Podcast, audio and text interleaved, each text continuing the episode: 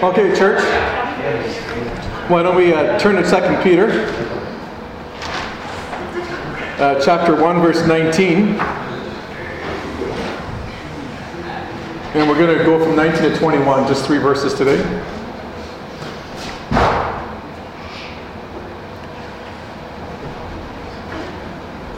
So if you found uh, 2 Peter chapter 119, why don't you stand with me?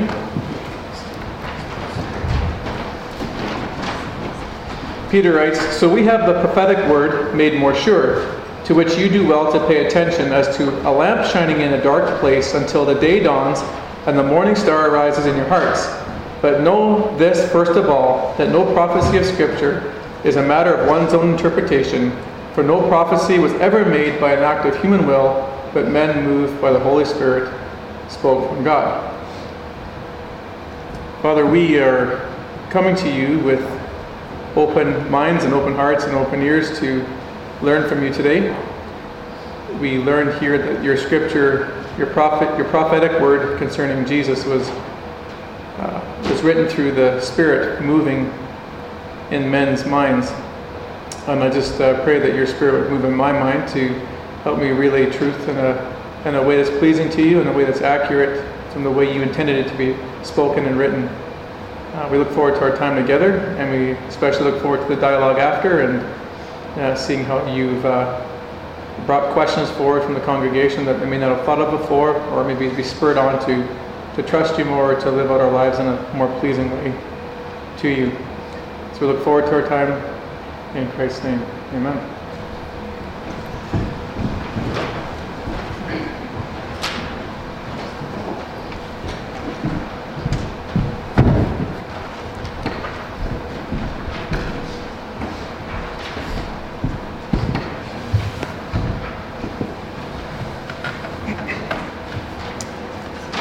Well, uh, welcome everyone as we carry on in our sermon series in 2 Peter. And I just want to spend a few seconds reminding you of where we left off.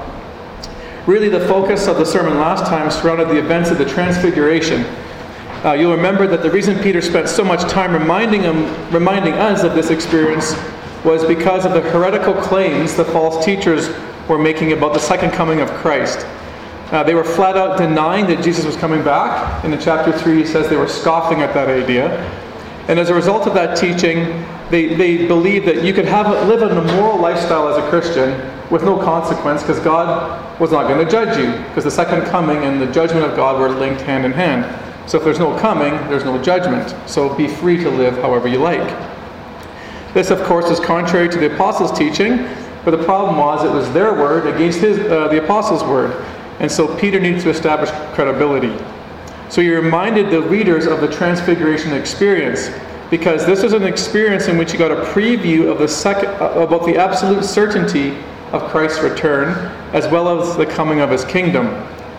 So really the, the transfiguration experience confirmed that Jesus was coming back and therefore whose word was to be trusted. Theirs or theirs, the of apostles or the false teachers, and it was a, a no-brainer there. But as we begin our portion of Scripture today, we see that the Transfiguration experience also confirms something else for Peter, and that had to do with the trustworthiness or the reliability of the Old Testament Scriptures, especially the prophecies concerning Jesus. And we pick this up in 19. He says, So, in relation to the Transfiguration, we have the prophetic word made more sure, to which you do well to pay attention as to a lamp shining in a dark place until the day dawns and the morning star arises in your hearts. Now, I did some research and I found out there are about 300 prophecies in the Old Testament about Jesus Christ. They ranged from where he was born to how he was going to be conceived, to the tribe he was going to come from, uh, the method in which he was going to be executed, uh, the events surrounding his death, like such as his betrayal and people like uh, abandoning him, to even to the exact date of his death from the book of Daniel. Now, by the time Peter writ- had written this letter, all of these had come true in his lifetime, even though many of these prophecies had been written hundreds of years before he was born. Give you an example from Isaiah 53. There were 12 prophecies alone, or predictions, concerning his death, just his death. Uh, I'll just give you a few of them. Uh, it was predicted in Isaiah 53 he'd be rejected by men, he'd be despised by others, he'd be pierced for our transgressions, he would die with the wicked, he would die sinless, and in his death he would pray for others. All of these things came true. But there were also many prophecies concerning Jesus' return and the establishment of his kingdom.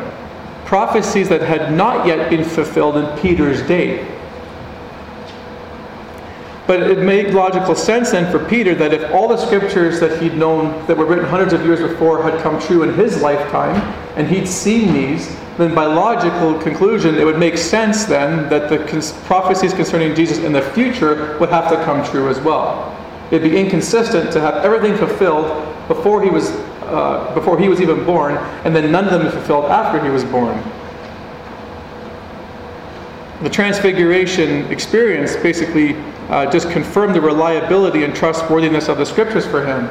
Because in that declaration and what he saw and heard that day, God made it clear that Jesus was coming back. And so then he looked at the Old Testament prophecies, not only concerning his death and his, his birth and stuff, but his second coming, and thought, you know what? After that experience, I know for a fact that these scriptures are true. Now, what I'm not saying is that he didn't trust the scriptures before, or he didn't believe they were true before. But what I'm saying is that experience just basically uh, confirmed for him the reliability of them. And it was basically like uh, adding a notch on his belt. The exact wording he says is we have the prophetic word made more sure because of this event. Now, for this reason, then, Peter demands a response. He says this to us. Because of this, he says, You would do well to pay attention to this. You do well to pay attention to this as a lamp shining in the darkness until the day dawns and the morning stars arise in your hearts. Again, context is key. Why would it be important for the readers then and for us today to pay attention? Because the false teachers were saying, don't have to worry about it. He's not coming back, so who cares? You can live however you want. And false teachers today will often say, you know what? It doesn't matter about uh, really how you live. It's just about a, uh, it's just about being saved. And once you're saved, you're good with God, and so you can live however you like. And you can adopt any immoral lifestyle you like, and it doesn't matter because you're saved by grace and not by works. That kind of whole argument. So again, that's why Peter says you do well to pay attention to this because this is important. This is important. Now, what's this whole speech about? The, the, the lamp shining in darkness and until the day dawns and the morning star rises in your hearts. What does all that mean? Well, really, Peter is telling us how long we're to pay attention. This is a reference to maybe how long we're to pay attention because these phrases here actually are metaphorical as metaphorical language or a word picture again of the second coming of Christ. You see, whenever the word day is used in the New Testament in referring to a time era, in this reference, it refers to the second coming of Jesus. I won't look at them now with you because for the sake of time, and it's a different sermon, but if you write down in your notes Romans 13 11, in 1 Thessalonians 5, 1 to 5. Romans 13, 11, 1 Thessalonians 5, verse 1, you'll see references to the day being there as the second coming of Christ. Now, this morning star reference is important too because this is a metaphor to describe who Jesus is. Jesus is the morning star. Um, look at uh, Revelation chapter 22, verse 16. I, Jesus, have sent my angel to give you this testimony for the churches. I am the root and the offspring of David and the bright morning star. So, this is what Peter's saying to us. Uh, how long are you to pay attention to this idea that Christ is coming back? And you just can't uh, goof around in how you live, and it matters to God morally how you uh, respond to Him? Well, you, you pay attention to that teaching until the day, the second coming of Jesus Christ when He comes back and actually does redeem you. That's a lifelong commitment in the way you think about these things. So, Peter then is given as in 19 the reason why we can trust prophecy because of the experience he had on the mountain and all the other things that have come true in the, in the past. But in verse 20, he begins to remind us of how the process by which prophecy came about. How was prophecy even put together? Let me pick this up in verse 20. He says, But know that, that this, first of all, that no prophecy of Scripture is a matter of one's own interpretation, for no prophecy was ever made by an act of human will, but men moved by the Holy Spirit spoke from God. The first thing I want you to notice here is uh, Peter's comment in verse 20 that no prophecy of Scripture is a matter of one's own interpretation. Uh, there's two possible ways you can interpret that, um, interestingly enough, based on the word interpretation there. Uh, some believe that what Peter's saying is this that there's no prophetic writing, sorry, no prophetic writing is a matter for private interpretation. In other words, an individual is not free to take a prophecy or a text and, and make, it see, uh, make it fit however they see fit. Or give it a certain spin because they feel a certain way about it and have a personal agenda. I've seen this done with Isaiah 53, for example. There's a verse that says, By his wounds you will be healed. The prosperity gospel takes it into their own private interpretation and says, See, that's a promise that God will heal all disease. By his wounds you will be healed. So that's a promise. So therefore, you can declare healing over anybody's life because it's written in the prophetic scriptures that that's what he's claiming.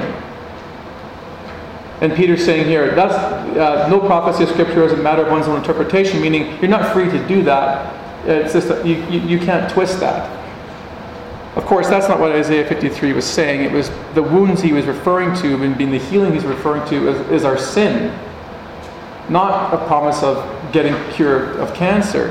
And the context of Isaiah 53 makes this absolutely clear, but people in our days just still take it out of context and don't know how to study the scriptures properly. But I would suggest this is not what Peter's saying. I don't think he's saying it's a, no prophetic writing is a matter for a private interpretation. He's actually saying something else. He's saying this. He's talking about how prophecy came to be, origin, or where its origins came from.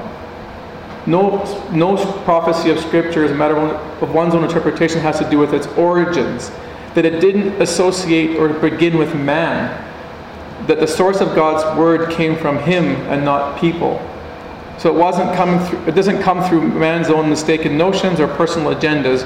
Rather, as he says in verse 21, it came by men moved by God. Sorry, men moved by the Holy Spirit, spoken from God. That's the source. So, how does God communicate prophecy? If there's only, if it originates with Him, and it's not up for debate in how we interpret it, and it never came from man, it only came from Him, how did He bring prophecy into, be, into play? Well, there's one answer given to us here. It's men moved by the Holy Spirit spoken from God. I'm going to leave that to the end. I want to show you other ways in which God communicated prophetic words. And I went through all the books of the prophets, uh, just quickly to see how did God communicate, and I found three distinct ways. These are the three ways that He spoke to people in dreams, visions, and the spoken word. Dreams, visions, and the spoken word. We see examples of dreams in the way God spoke and communicated prophecy to someone like Daniel. If you check out the book of Daniel, especially Daniel chapter, uh, chapter 7, you'll see God disclosing to Daniel future events regarding the coming of the Antichrist and the eventual coming of Christ, who is going to basically squash him in victory and have established his own kingdom. Now, in this dream, when Dan, Daniel received these, uh, these uh, truths, he wrote them down. But it says there that he was so deeply affected by what he experienced while he was sleeping and, and had this dream that basically he was distressed. He was distressed, and he said that his face grew pale, and he kept the matter privately to himself. So the dreams left him like emotionally rocked. But um, that's one clear way we see him, God speaking to people with prophetic messages. It happened to Joseph as well. Joseph received dreams, and, uh, and that's how God communicated to him as well. The second one is visions. You can see this in the book of Daniel as well. In the opening chapter of Isaiah, in the opening chapter of Amos, we see visions occurring. And I want to show you one in Ezekiel in particular. This is what it says in Ezekiel. In my 13th year, in the fourth month, on the fifth day, while I was among the exiles by Kebar River, the heavens were opened up, and I saw visions of God. This was the appearance of the likeness of the glory of God. When I saw it, I fell face down. I heard the voice of one speaking. He said to me, Son of man, stand up on your feet, and I will speak to you. Now, the difference that I can see between visions and dreams is this dreams, you're asleep when God communicates, and visions, you're awake when He communicates. Although there are times in the Bible where dreams and visions are seem to be interchanged.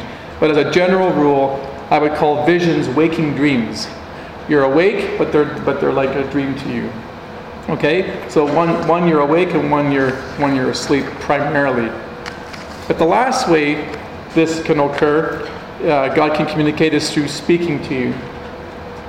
Now, in the opening verses of Joel and Hosea, uh, two minor prophets, it says this And the word of the Lord came to them. And the word of the Lord came to them. Now, we're not told in what way the Lord, the, the Lord came to them in terms of speaking, but I can tell you this it, it is highly likely and, and very probable that it was an audible voice that they could hear. An audible voice. Why would I say that? Because that's exactly how God communicated at times with people like Moses. Remember Moses, before the tabernacle was built in the wilderness? He used to build a tent outside of the camp. A pillar of the cloud, a pillar of cloud would come and, and stay on, at the entrance of the, of the tent. Moses would go inside, and it says in Exodus 33, verse 7, that the Lord spoke to him. And in 33:11 it says the Lord would speak to Moses face to face as one speaks to a friend. Well, if that was some like mental like sort of picture, that wouldn't be the way we'd understand that. If I speak to you as a friend, I don't do it through tele- telepathy. I speak to you with an audible voice, so you can communicate words. Samuel's another great example of that in chapter 3. When Samuel is called to, to be a prophet, he's a, he's a young man, and uh, Eli's asleep, and Samuel gets, got, got hears his, the voice, and, he, and it's audible because he thinks it's Eli. So Samuel hears God speaking to him, calling him, and he runs to Eli and says, Did you call me? And Eli goes, No, I didn't. Happens three times. So, so he heard an audible voice because he thought it was Eli and not God. And Eli, and Eli just said, you know what? You, you're, not, you're new to this, basically. You don't know God's voice yet. That's actually the Lord calling you, not me. So God can speak in an audible voice. And he very well could be doing this in the prophetic words. But another way he can speak to us, or to, to get the prophecies out, I should say, how we communicate prophecy, was uh, in verse 21. He says, But men moved by the Holy Spirit spoke from God. Now, this could, not, this could not necessarily be through an audible voice, but through the guidance of the Holy Spirit. Um, how would he do this? Well, the word um, moved here is the same Greek word used in Acts 27:15 of how Paul's ship encountered a strong wind, and the ship was driven along or carried along the sea, driven along or carried away by the, on the sea. So it's the same idea that th- this means to be carried along or continuously uh, moved. So the Spirit is continuously moving these men in, in, in uh, communicating God's truths. So these men had dis- distinct personalities, they came from different cultures and backgrounds, but the Spirit put thoughts in their mind, and then these men wrote these thoughts down. Now, is this possible? Well, of course it is. Um, because what happened with Peter? Peter said, Jesus said to Peter, Who do you say that I am? He says, You are the Christ. And what did Jesus say? Blessed are you, Peter, because flesh and blood did not reveal this to you, but my Father in heaven. God had given him a revelation and made him understood who he was, and he made that declaration because God taught him through his mind. 1 Corinthians 2 says this about, uh, about um, how God can reveal things in this way. But it was to us that God revealed that these things by his Spirit. For his Spirit searches out everything and shows us God's deep secrets. No one can know a person's thoughts except the person's own spirit, and no one can know God's thoughts ex- except God's own spirit. As we have received God's Spirit, not the world's Spirit, so we can know the wonderful things that God has freely given us. When we tell you these things, we do not use words that came from human wisdom. Instead, we speak words given to us by the Spirit, using the Spirit's words to explain spiritual truths. If you're confused, let me summarize it in one, in, in one thing. He's basically saying uh, the only one who knows the mind of God is the Spirit of God. The only person who knows my, the God of, God's mind is God's Spirit. But the Spirit, when we receive the Holy Spirit, the Spirit speaks to us in our minds and reveals us the things of God. And that's how these men, these prophets, could write these things down. And a good example, again, is Peter. Now, I know the danger in this because everyone claims in our planet that uh, God spoke to them. God told me this and God told me that. And we're going to get into that at the end of the sermon. So, the question I want to deal with first is well, how does did one know if one was a genuine prophet or a false prophet? Good question. 1 Samuel 3:19 answers it. Samuel grew and the Lord was with him and let none of his words fail. All Israel from Dan to even Beersheba knew that Samuel was confirmed as a prophet of the Lord. You are a true prophet of God if everything you said came to pass. Everything you said came to pass. It wasn't a 90 10 split, a 60 40 split. It was 100% or nothing. Is that clear? Not one word failed. And what God would do was He would confirm things in their present life to show their authenticity. So when they spoke about future events, Israel knew to listen up. Can give you two examples? Daniel. He, he, he predicted Nebuchadnezzar's dream. He interpreted Nebuchadnezzar's dream, and God gave him the interpretation for that dream. Then, when Daniel started to speak about future events, Nebuchadnezzar listened up. Elijah, he would make predictions. What did he do to confirm him? The prophets of Baal. He, uh, he would, he, he, the word of the Lord came to Elijah and says, I'm going to do this amongst the prophets of Baal. When he went there, he said, the, Lord, the word of the Lord told me, and so he acted with authority in that way.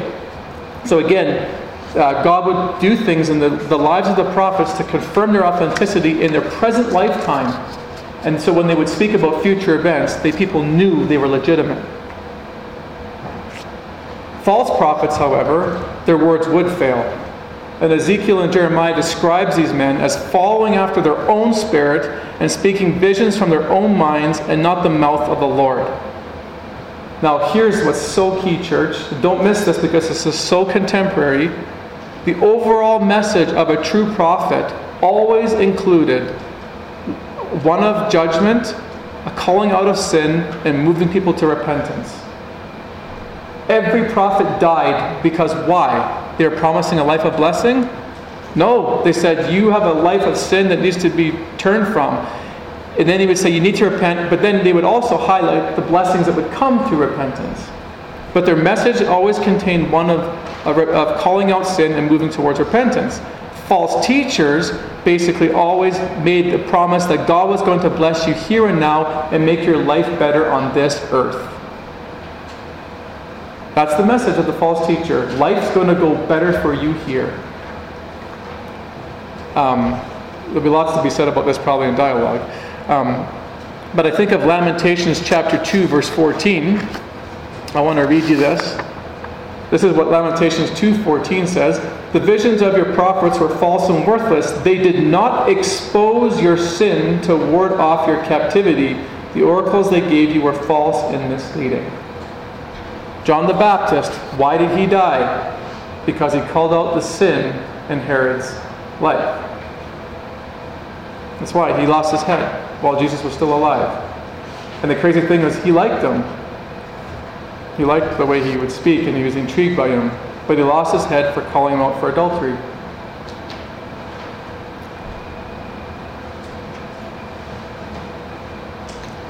Great example of this, just to let you know, just to see you the, the difference between a false prophet and true prophet is found in 1 Kings chapter 22.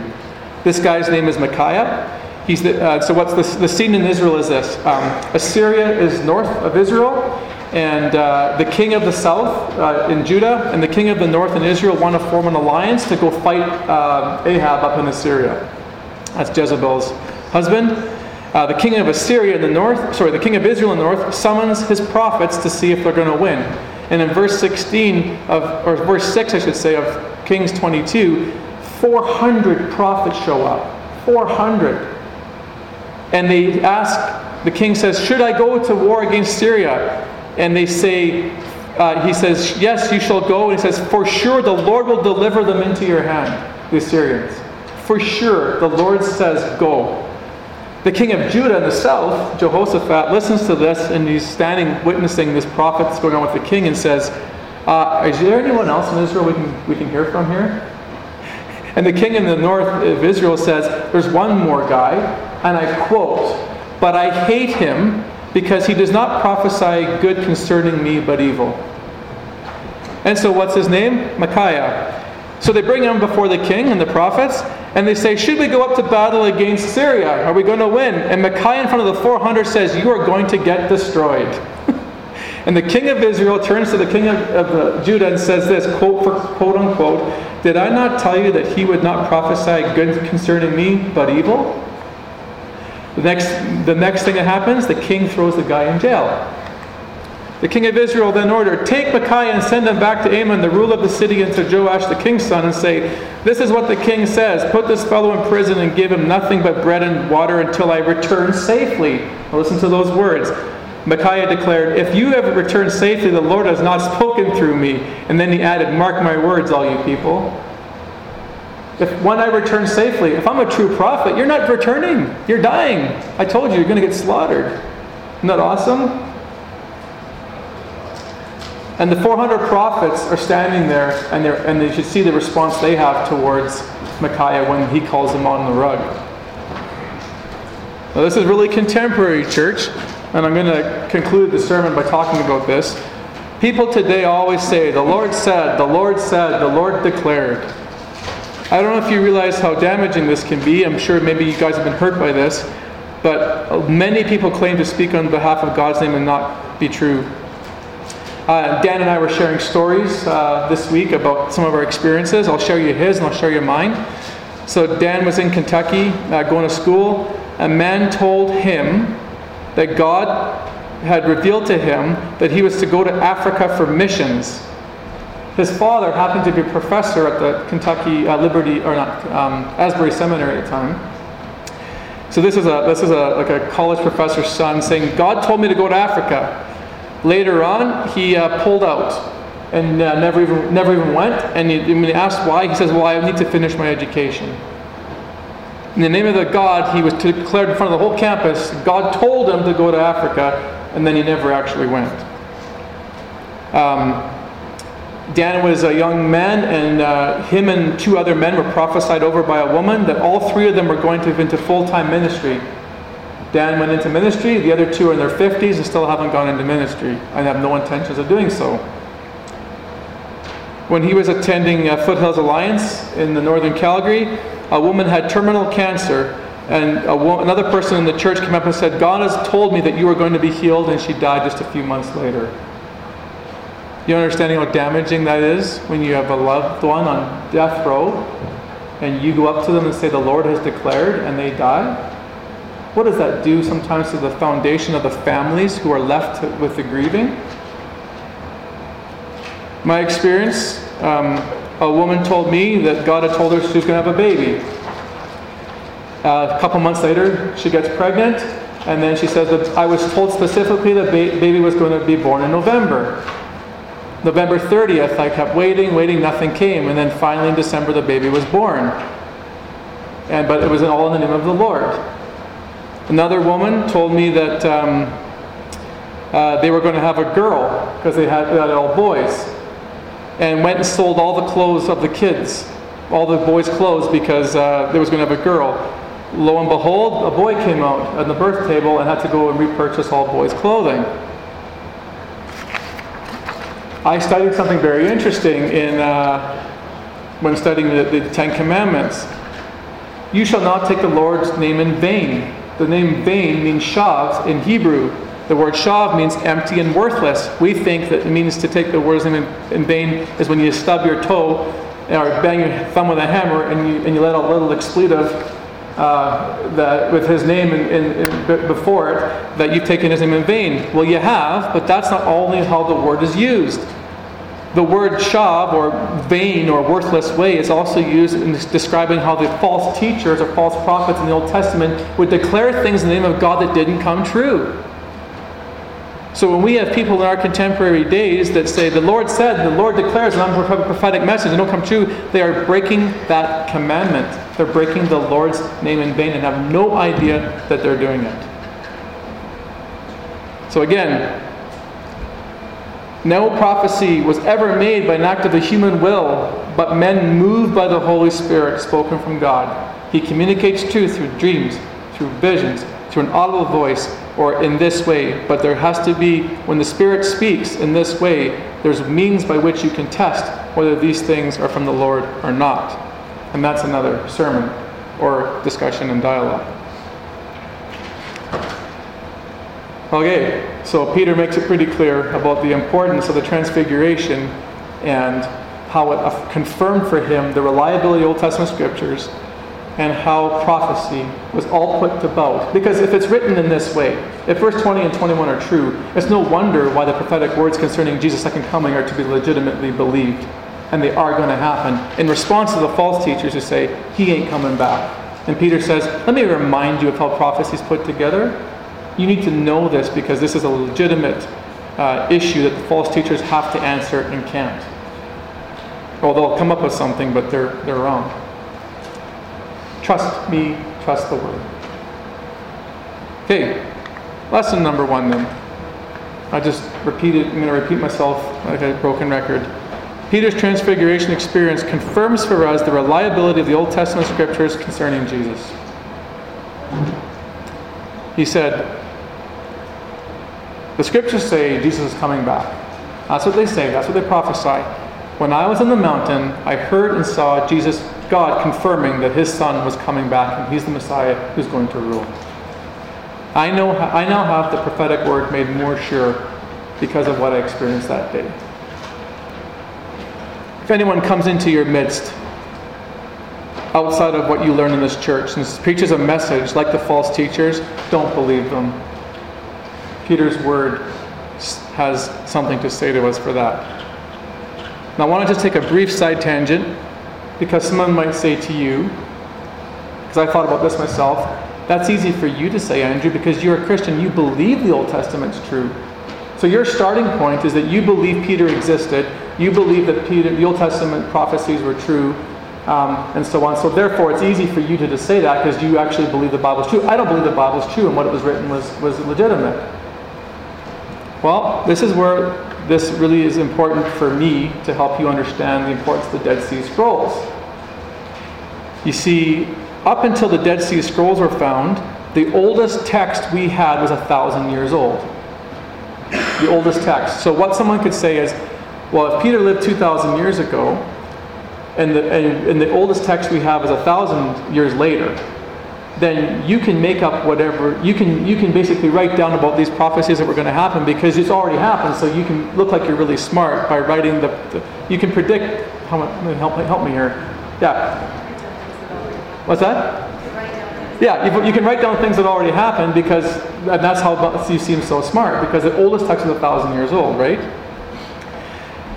When they came to qumran dead sea scrolls they discovered in these shepherds caves thousands of fragments of papyrus scrolls dating, dating nearly uh, 20 centuries old, dated from the 3rd century BC, from about 250 BC to 68 AD. Jesus was crucified 33 AD. So these texts are 250 to 280 years before Jesus and Peter's even around. Now, why is that so, so important? Because in the prophetic messages, or in the, in the papyrus scrolls, they found every book of the Bible passages from every book of the Bible except for Esther, and found the entire book of Isaiah in its incompletion. They found all the prophecies concerning his birth, how he's going to die, and the second coming, and all these things. And guess what happened? They, these were 250 years before Jesus was born. All those things happened. So the Dead Scrolls moved our closest manuscript from a thousand years ago to 2,000 years ago. So they, these were written before Jesus was even born. So when I'd say someone says to me, "Well, I don't. How do you know that they weren't written after?" I'd say, "Well, if you go study the Dead Sea Scrolls, study archaeology, and this will be a non-issue between you and I in terms of reliability of scriptures. And if it's prophesied that Jesus, where he was going to be born, or how he's going to die, all these things and those things came true, then today we have to believe the teachings about the second coming of Christ and why he's returning. We can have confidence in the reliability of the Old Testament because of the archaeological find of the Dead Sea Scrolls. Second lesson the marker of a true prophet of God is that their word will never fail to come true. None of the prophets, Isaiah, Amos, Micah, none of these men, uh, their prophecies never failed. They all came true, and here's how we know they came true because they all died as well for their message. They were all executed because of the truth that they were teaching, and the people hated them for it. If you, if you uh, present a message that is pleasing to the ears, and this, this tickles your ears, then you're not going to lose your life over that because you're actually speaking to things that people want to hear. These people all lost their heads and lost their lives because of speaking, calling out sin and calling out these things, and God would confirm in these men's lives things in their time that would come true to authenticate their true prophetic uh, position. So, in our culture too, are there prophets today? Well, according to Ephesians, there are. I've never met any yet. But we know in the end times, false prophets will come around, and we know that the uh, office of prophecy is something that we can have today. But we'll know if they're true or not, and if they have legitimacy by the way um, they operate with God's word. That's, that's lesson three. God communicates his words to prophets through dreams, visions, and a spoken word. It can be the spoken word can be audible, or it can be through the Spirit moving in someone's mind. But again, there would have to be testing of that if someone says, Thus declares the Lord. And secondly, um, we would know by the how often or the 100% accuracy of the word coming true, whether, whether they were legitimate prophets or not.